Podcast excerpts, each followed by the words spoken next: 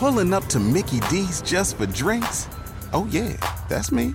Nothing extra, just perfection and a straw. Coming in hot for the coldest cups on the block. Because there are drinks, then there are drinks from McDonald's.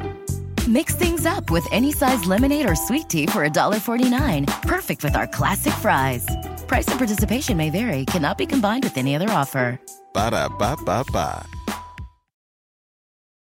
I mean, he ripped out the heart right from the beginning. He hit five threes in the first nine minutes of that game, and you just knew he was going to be on. Like that that spin move he went into Oh for that righty dunk was unbelievable. Like it wasn't technically a revenge game because he never played for the Knicks, but I've never watched a game that wasn't a revenge game that felt so much like a revenge game. Let me just tell you something. God damn it, Fred. As a Knicks fan, all I see are revenge games everywhere. Kobe going off at the fucking garden. LeBron coming into the garden, killing us. Steph Curry coming into the garden, killing us. Were those revenge games? No. But everybody Ish loves Smith killing you in the garden. Smith. It's everybody. John Wall got y'all on Christmas. Let's not forget John Wall did it to y'all. Yes. people love to go against the Knicks and send a fucking message to everybody, and it's painful at this point. It's just you have to deaden yourself to it.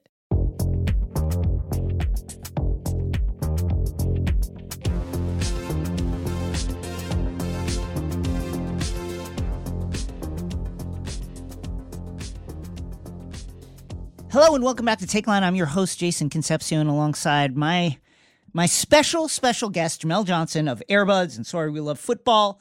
Two great podcasts that taste great together.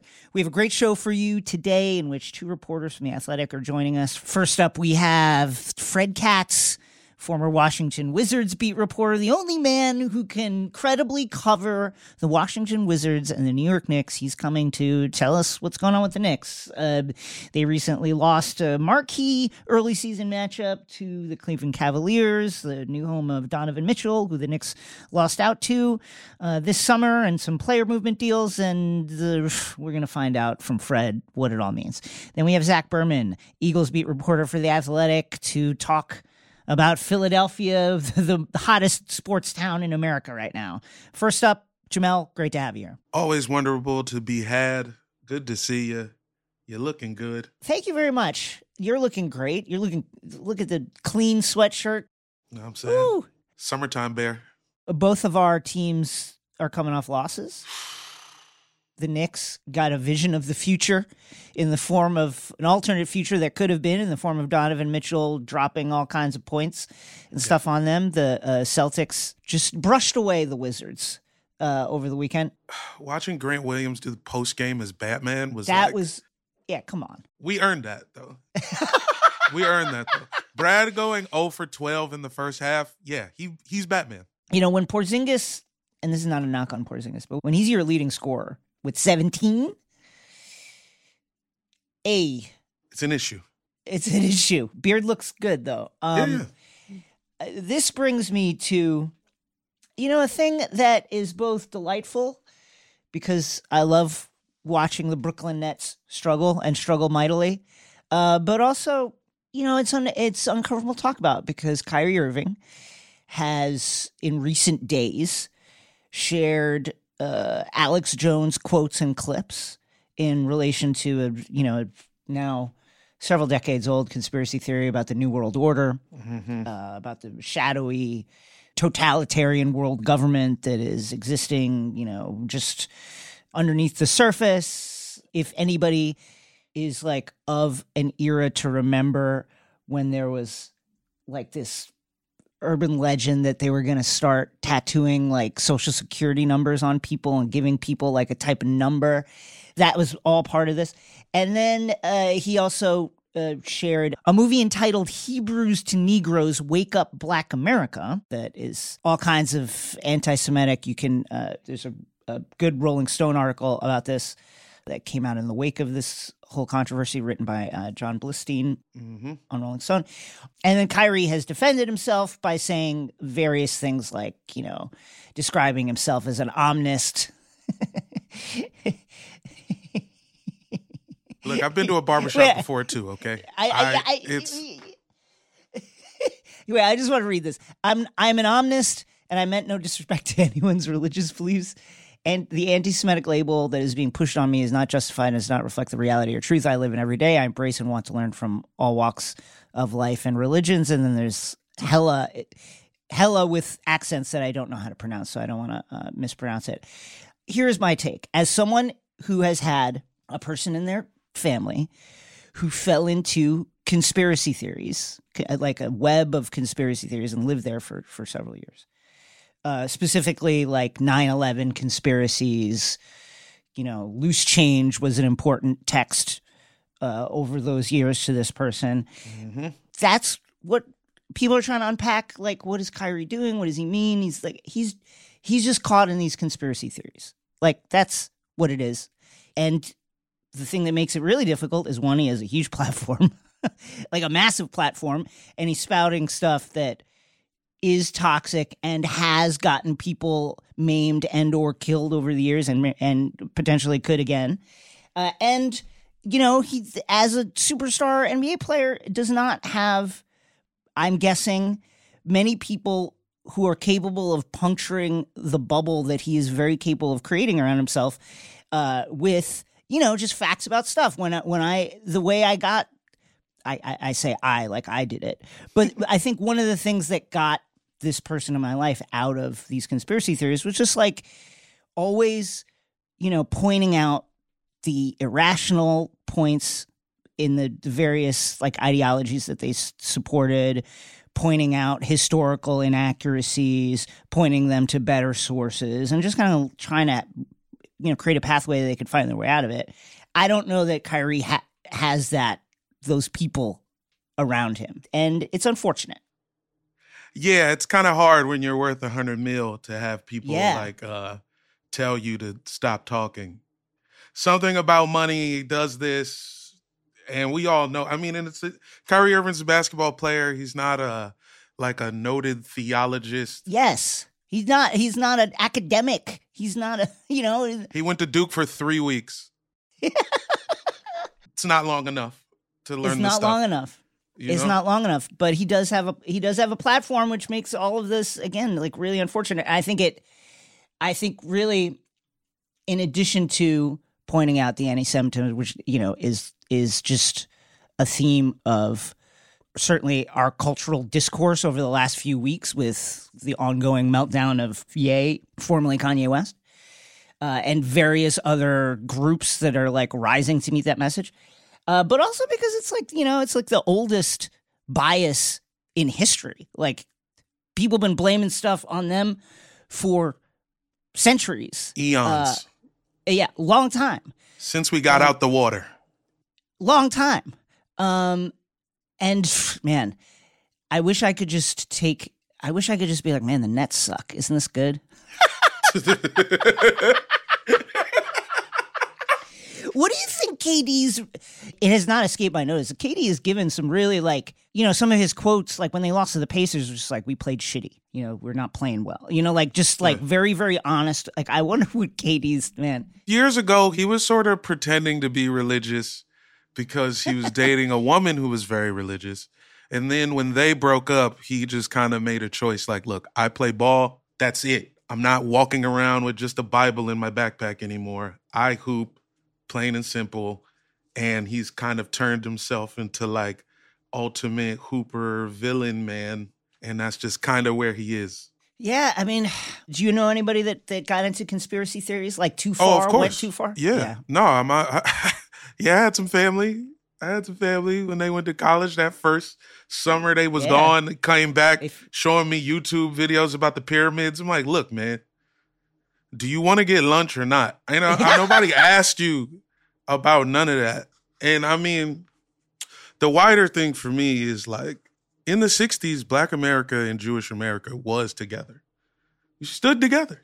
Very strongly. Yeah. Yeah, was getting attacked by dogs together, the hoses together, the whole thing. And then something happened, and I don't know, I don't know what that thing is.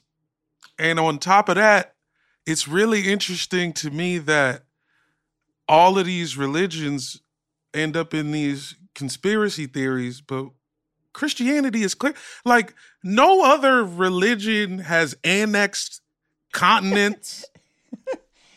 but somehow nobody nobody's looking for the Catholics when it's conspiracy time. Well, this is why this is people have been doing this for so many hundreds and hundreds and hundreds, if not single digit thousands of years, because people will believe it.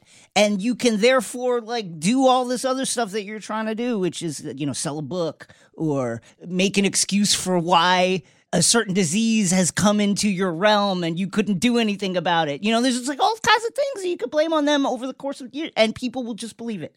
Uh, and and that's why people keep doing it because there's just a segment of the world population that'll go, you know, that makes some kind of sense. Unfortunately, very sadly, very tragically. And then you'll hear people in the black community be like, look, we need to look out for ourselves. We can't depend on anybody else and then suddenly we're looking at these this other group of people who is looking out for themselves and and and and, and staying together and we're and we're like holding them to the fire for this it's like no we need to just everybody just need to get on board like yo look get the blueprints it's like the end of um independence day when they taught all the other countries how to uh take the aliens down we need to just get with that and I guess ultimately, what I'm asking for is for uh, more black people to be invited to Birthright. Yes. Let's, let's just go. all go together. Let's rock. Let's do it. Well, now let's talk basketball with our good friend Fred Katz.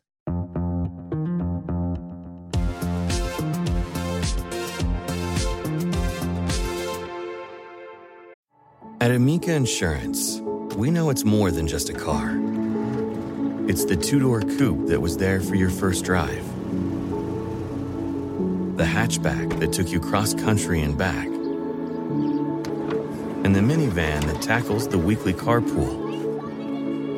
For the cars you couldn't live without, trust Amica Auto Insurance. Amica, empathy is our best policy. Pulling up to Mickey D's just for drinks? Oh, yeah, that's me. Nothing extra, just perfection and a straw. Coming in hot for the coldest cups on the block. Because there are drinks, then there are drinks from McDonald's. Mix things up with any size lemonade or sweet tea for $1.49. Perfect with our classic fries. Price and participation may vary, cannot be combined with any other offer. Ba da ba ba ba. The Knicks are three and three, and honestly, I'm I'm I'm satisfied. I'm happy with that. Jalen Brunson has been uh, brought in to be the Knicks' basically first legitimate point guard minus Stephon Marbury in 20 years, and he has done that. He is who we thought he was in a great way. Isaiah Hartenstein is one of the most underrated pickups uh, in the NBA all off season. The defense is improved. The pacing is great.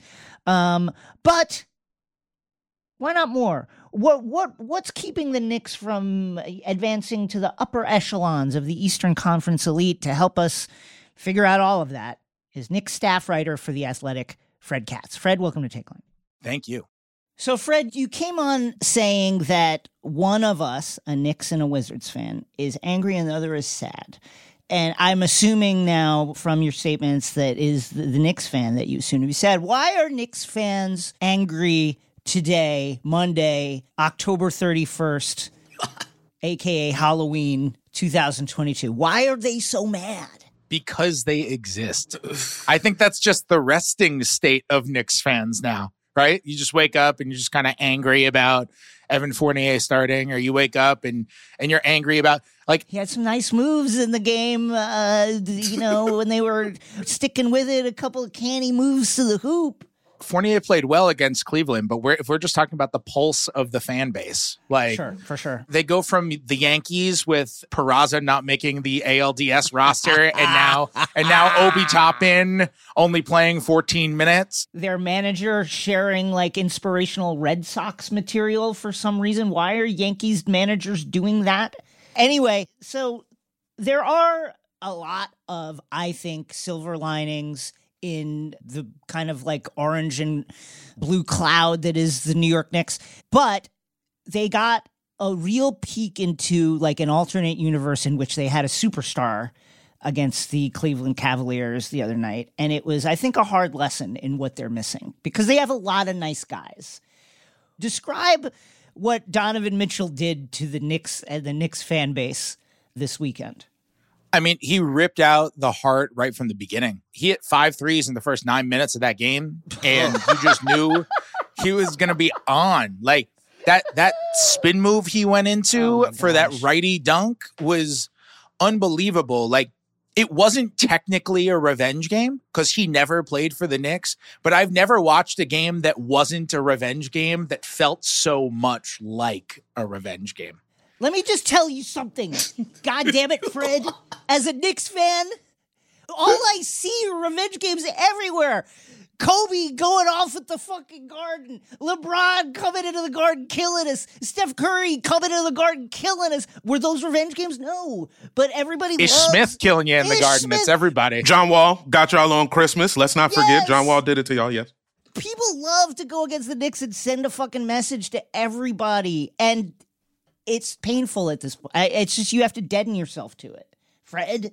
I mean, look, I, I, to be clear, as you slowly unravel and Yeah. just, just break down as a human being, like I feel like you're not going to be able to do another podcast after this because you're going to be emotionally broken. have But to. I don't think the Knicks messed up. I agree. by not trading for Donovan Mitchell for what it's worth. Like they there is a huge difference, even if you say that they could have given up exactly the same amount value wise as what the Cavs gave up. The Cavs are just in a different position to make that move. They look really good. They already had an infrastructure of Mobley and Allen and Garland, who are really, really, really good young players. They were a plus 500 team and were really good when everybody was healthy. They were ready for that next step. And trading up everything or close to everything that you have for the first star in the door is just it's different. But I don't know how the Knicks are going to go get that first star because they've set up their cap sheet, so they're not going to sign him. So if you're not going to trade it all for Mitchell, then you kind of have to wait for somebody who's worth trading it all for, and you know that's tough to figure out if you're actually going to end up with them. I mean, but they got a bunch of young guys. Like, you think Quentin Grimes is, was worth all the trouble? Well, we're going to find out. He hasn't played yet. He's he's been out. The Knicks are listing it with a sore foot. He is uh, he's had a sore foot for Foot made a biscuit. for weeks. He's had a sore foot. Uh, I think he'll be coming back at some point pretty soon. That's my educated guess, uh, but we don't know till we know. I think Grimes has a chance to be really good, honestly. I really do. He's the exact kind of player you can plop onto all 30 teams, and he can really help you on both sides of the ball without you having to change your ecosystem on the offensive or defensive end at all. And that he's a good three point shooter. He makes intuitive plays in the offense. He can kind of, as a secondary option, take guys off the dribble, attack closeouts. He's a very good point of attack defender. There's no question he's their best perimeter defender. And by the way, they really missed that against Cleveland because Yeah. Donovan Mitchell just killed him at the point of the attack. Like they could have had Grimes on him and that would have helped a ton. I think Grimes has a chance to be a, a really nice, really helpful player, but obviously he hasn't had a chance to show that yet. Another of their young players, RJ Barrett, who was recently signed to a contract extension that could be worth up to like 120 million if all the different incentives kick in. And certainly that deal was kind of marked the end of the hunt for Donovan Mitchell, whether the Knicks knew it at that time or not. But he struggled over the course of this very young season. He's improved more than I ever thought he would as a pro. He's an incredibly hard worker. But, you know, in a very large way, his ceiling is the Knicks ceiling. What's going on with RJ? Yeah, the, jump shot isn't there. And honestly, I'm not too worried about the three point numbers being down. He hit three threes against Cleveland on Sunday night, which was helpful. Yeah. I'm not that worried about the jump shot, even though that's not his game. To me, what I would want to see out of him if I'm the Knicks is better finishing around the rim. Like if he is going to be a, the the best version of himself, that means attacking the rim all the time, which he does. He's very self aware, uh, but it also means finishing there in an efficient fashion. You know, after New Year's last year, the last 44 games of last season, so it's not a small amount.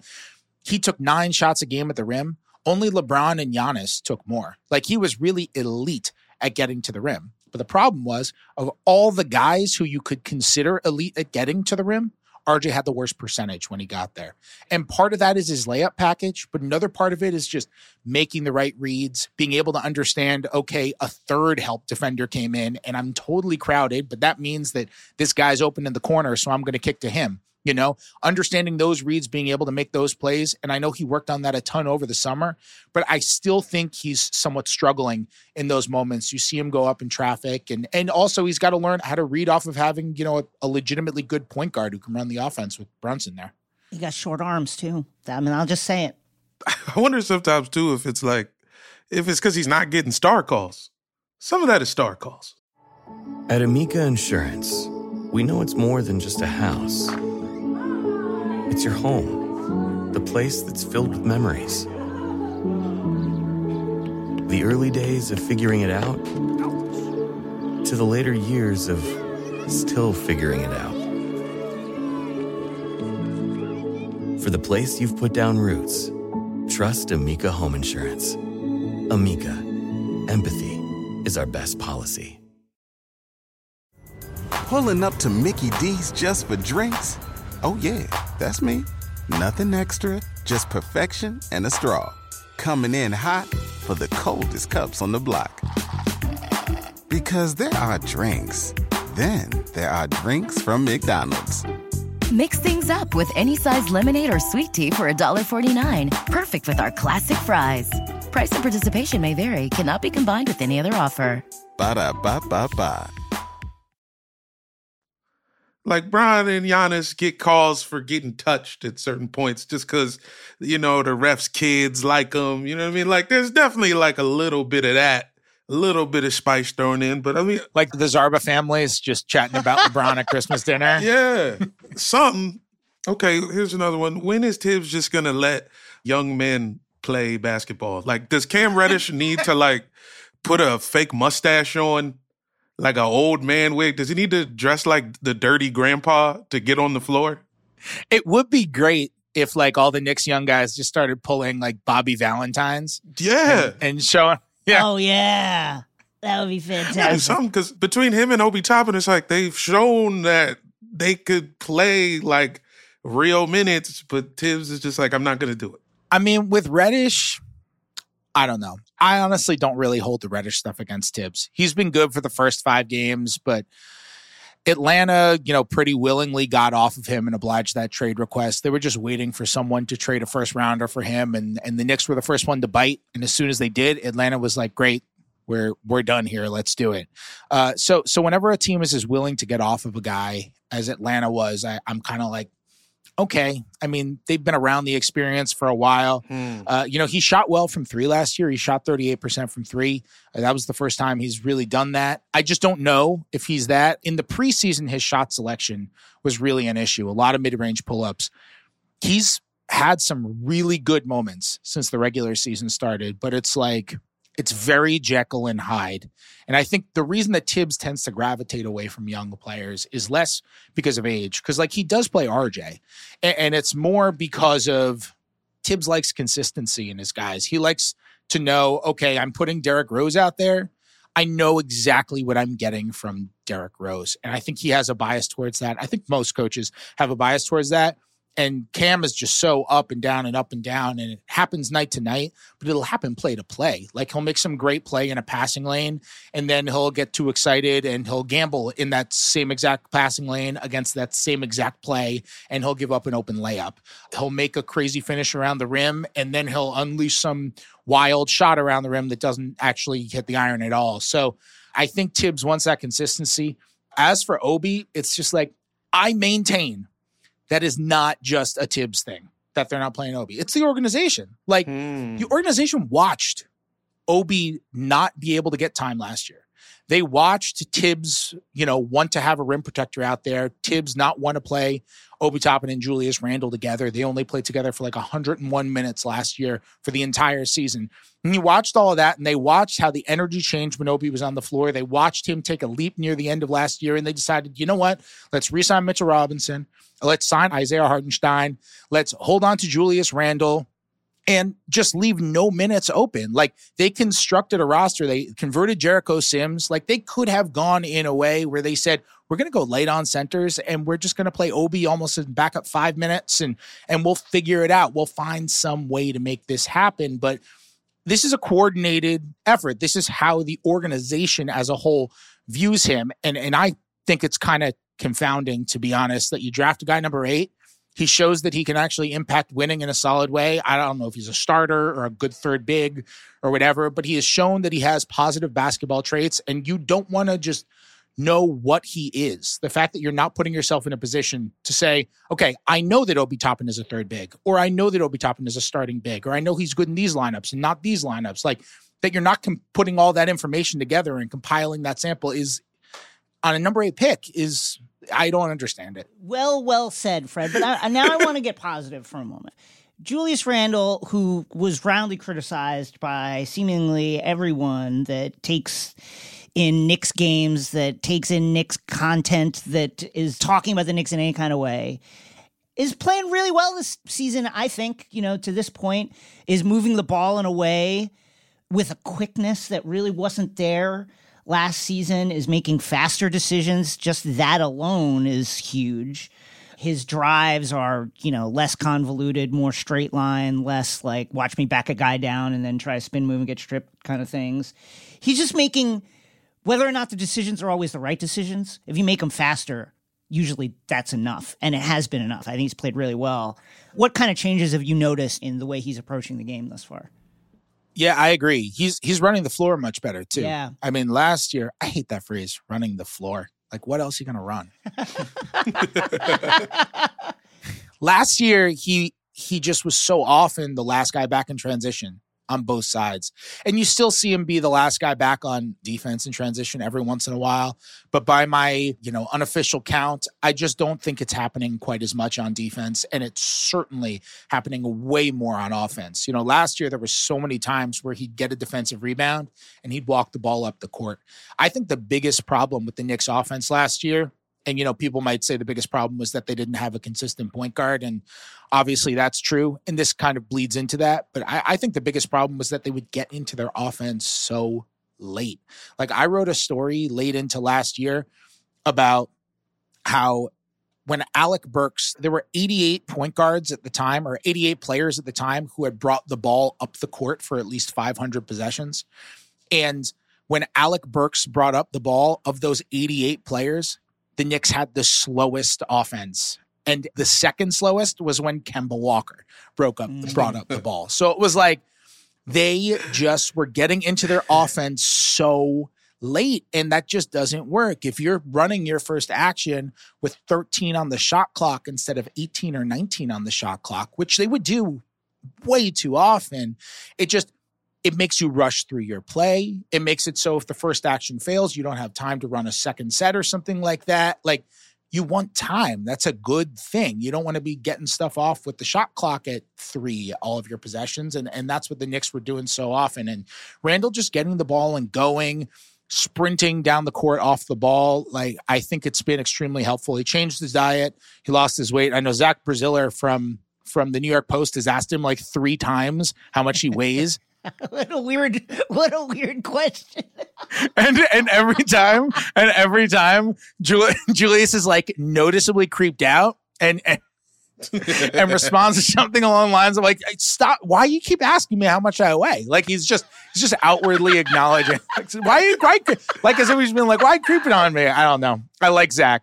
It was so funny the first time he asked, I mean, it was legitimate. It was in the middle of a conversation about Julius getting into better shape, you know, and Zach just wants to get his facts straight. He's like, Oh, how much, how much weight did you lose? And Julius looked down like, what a weird question, man. Like, Zach followed up later and, and what do you weigh now? Why you keep asking me about my weight? Hey, Julius, them some nice pants. What's the waist on those yeah, pants? what's the waist on that?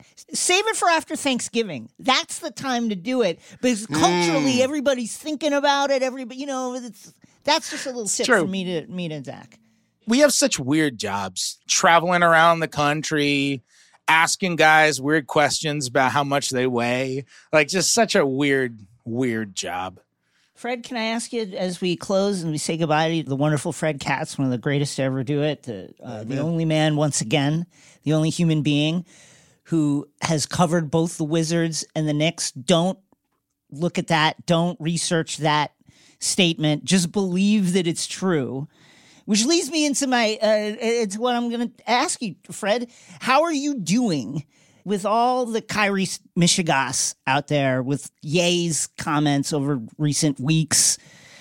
How are you feeling? How are you doing day to day, Fred Katz? I'm okay. Okay, good. I'm That's fine. I'm living my life day by day. I'm Amen. good. I can't believe that Kyrie press conference. I'll tell you what, It was nuts. It was ins- if I were a Nets beat writer, and we have Alex Schiffer doing the Nets, and he does a great job.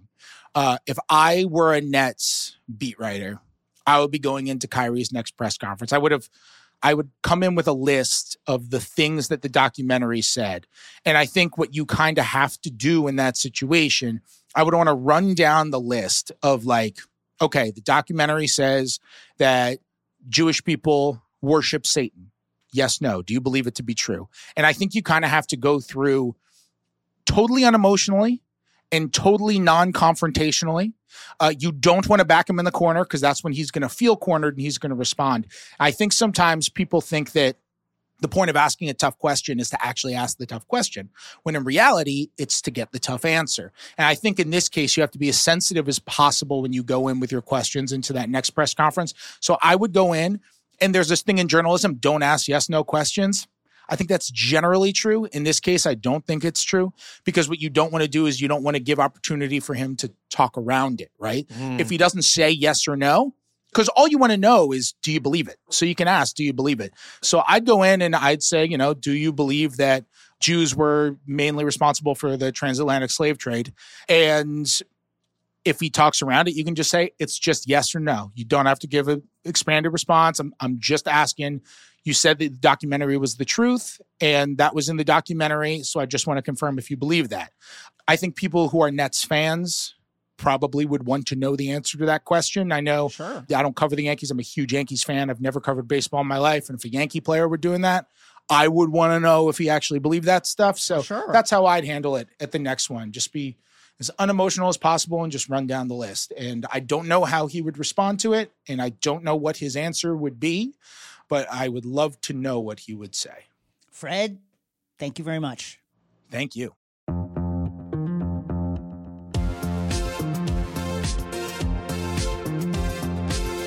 Happy times in the city of brotherly love as the Phillies return home against the Houston Astros in the World Series. The Philadelphia Union are marching towards the MLS Cup, and the Eagles remain undefeated after they mollywhopped the Steelers 35 13.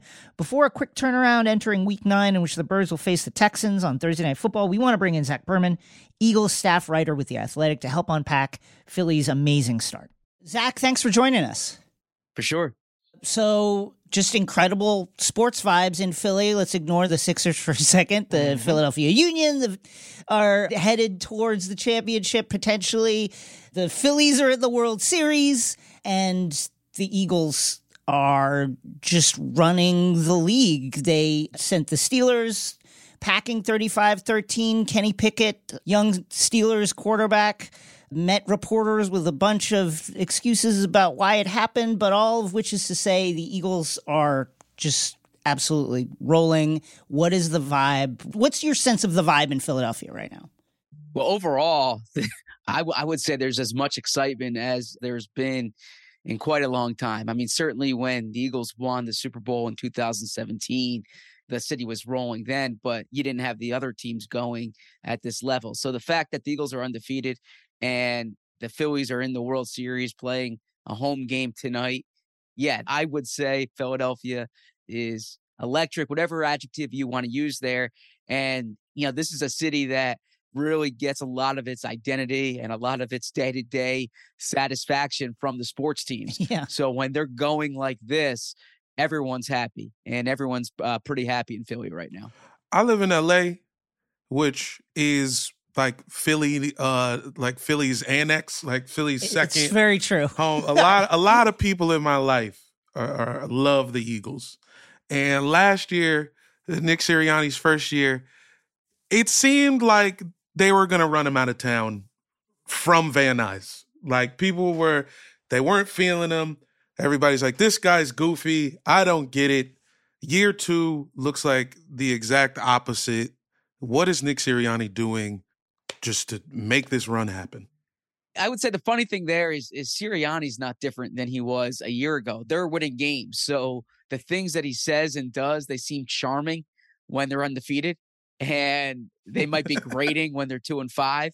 But to Sirianni's credit, he has this locker room, you know, believing it there's very much a college or even high school sense there. He always talks about connecting and competing. Those are some of his core values, and you see that in the locker room. Now, from a football perspective, what Sirianni's doing well is he has an offense and a defense that that's really matchup dependent. So some coaches go into a game saying, "This is what we do. This is what we run." And you're going to have to react to us. Whereas the Eagles, they look at who their opponent is and really build a game plan each week based on that opponent. So you saw, for instance, Jalen Hurts yesterday was throwing the ball around the field. He only ran the ball two times, which that was his fewest amount of carries as a starting quarterback, tied for a time last year when he had an injured ankle but he had the best quarterback rating that he's had. He set a career high in touchdowns. Yesterday was a pass happy day.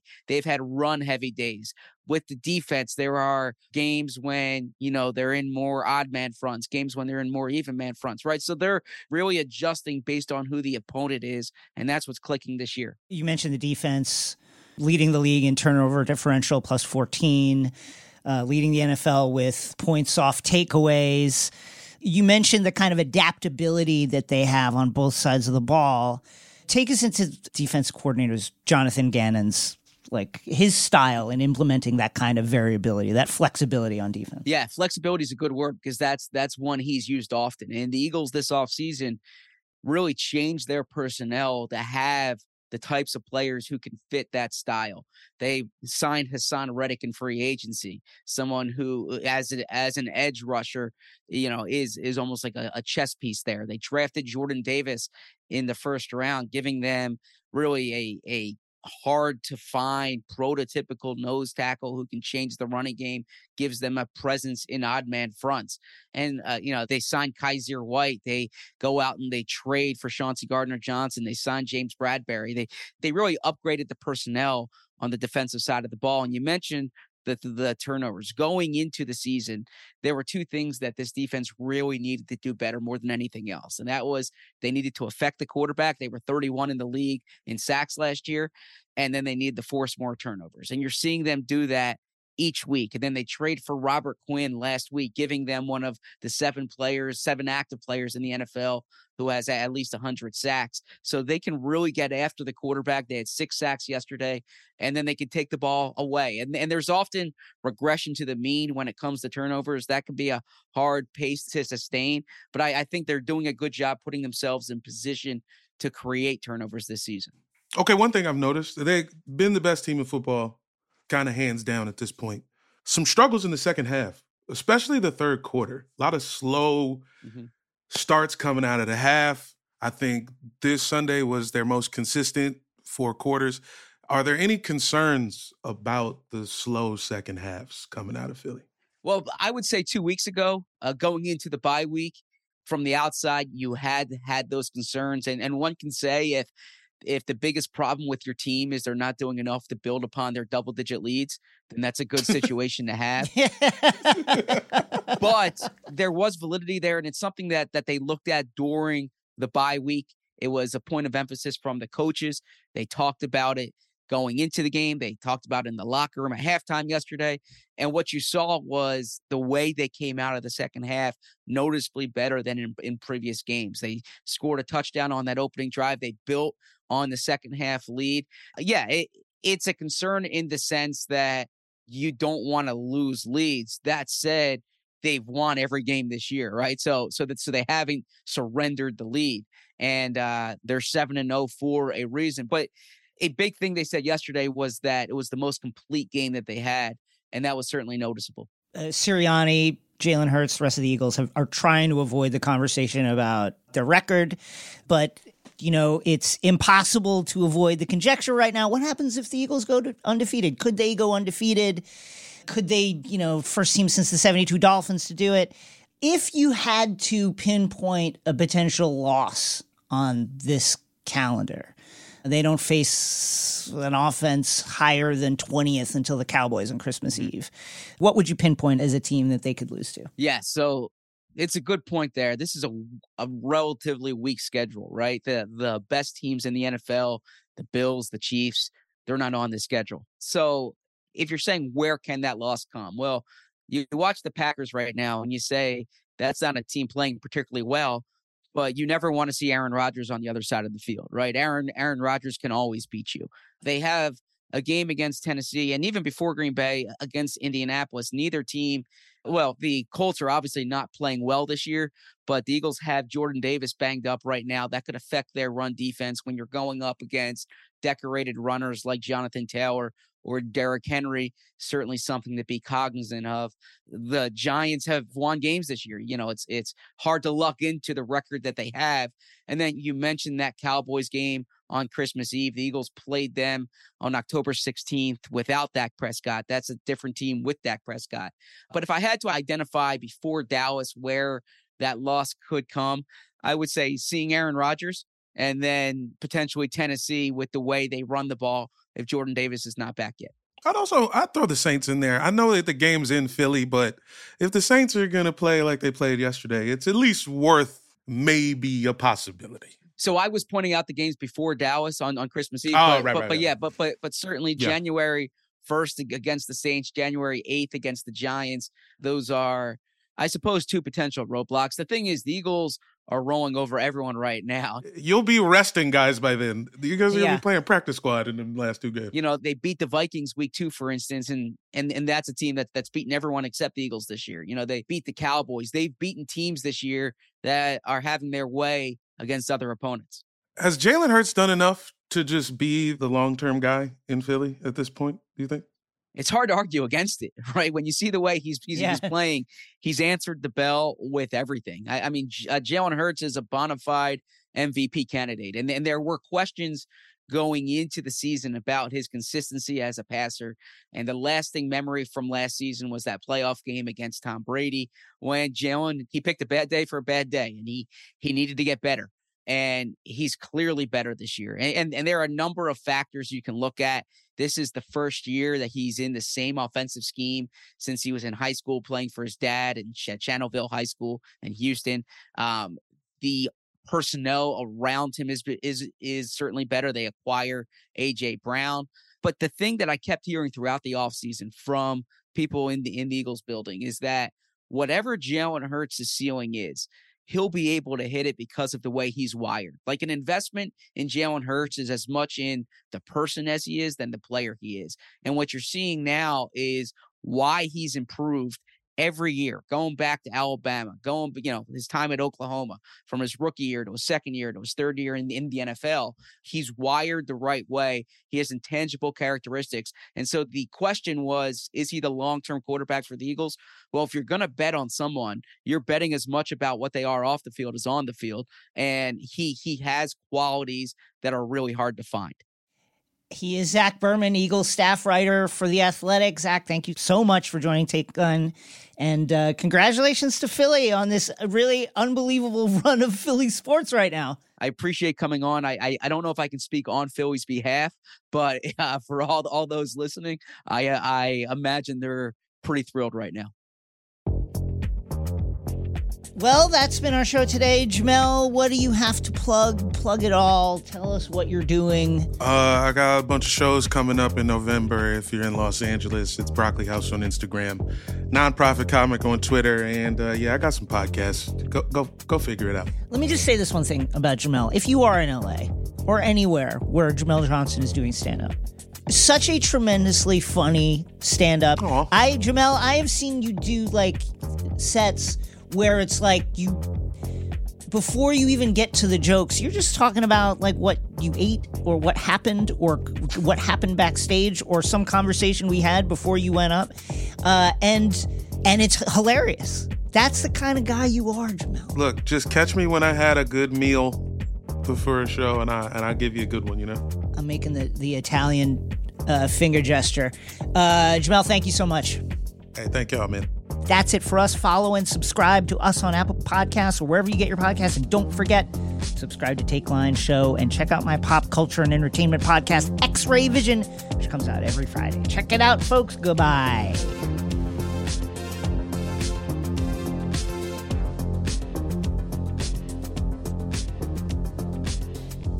Takeline is a crooked media production. The show is produced by Ryan Wallerson and Zuri Irvin. Our executive producers are myself and Sandy Gerard. Engineering, editing, and sound design by the great Sarah Alaska and the folks at Chapter 4. And our theme music is produced by Brian Vasquez. Mia Kelman is on the Zoom for vibes, and the vibes are fantastic all the time.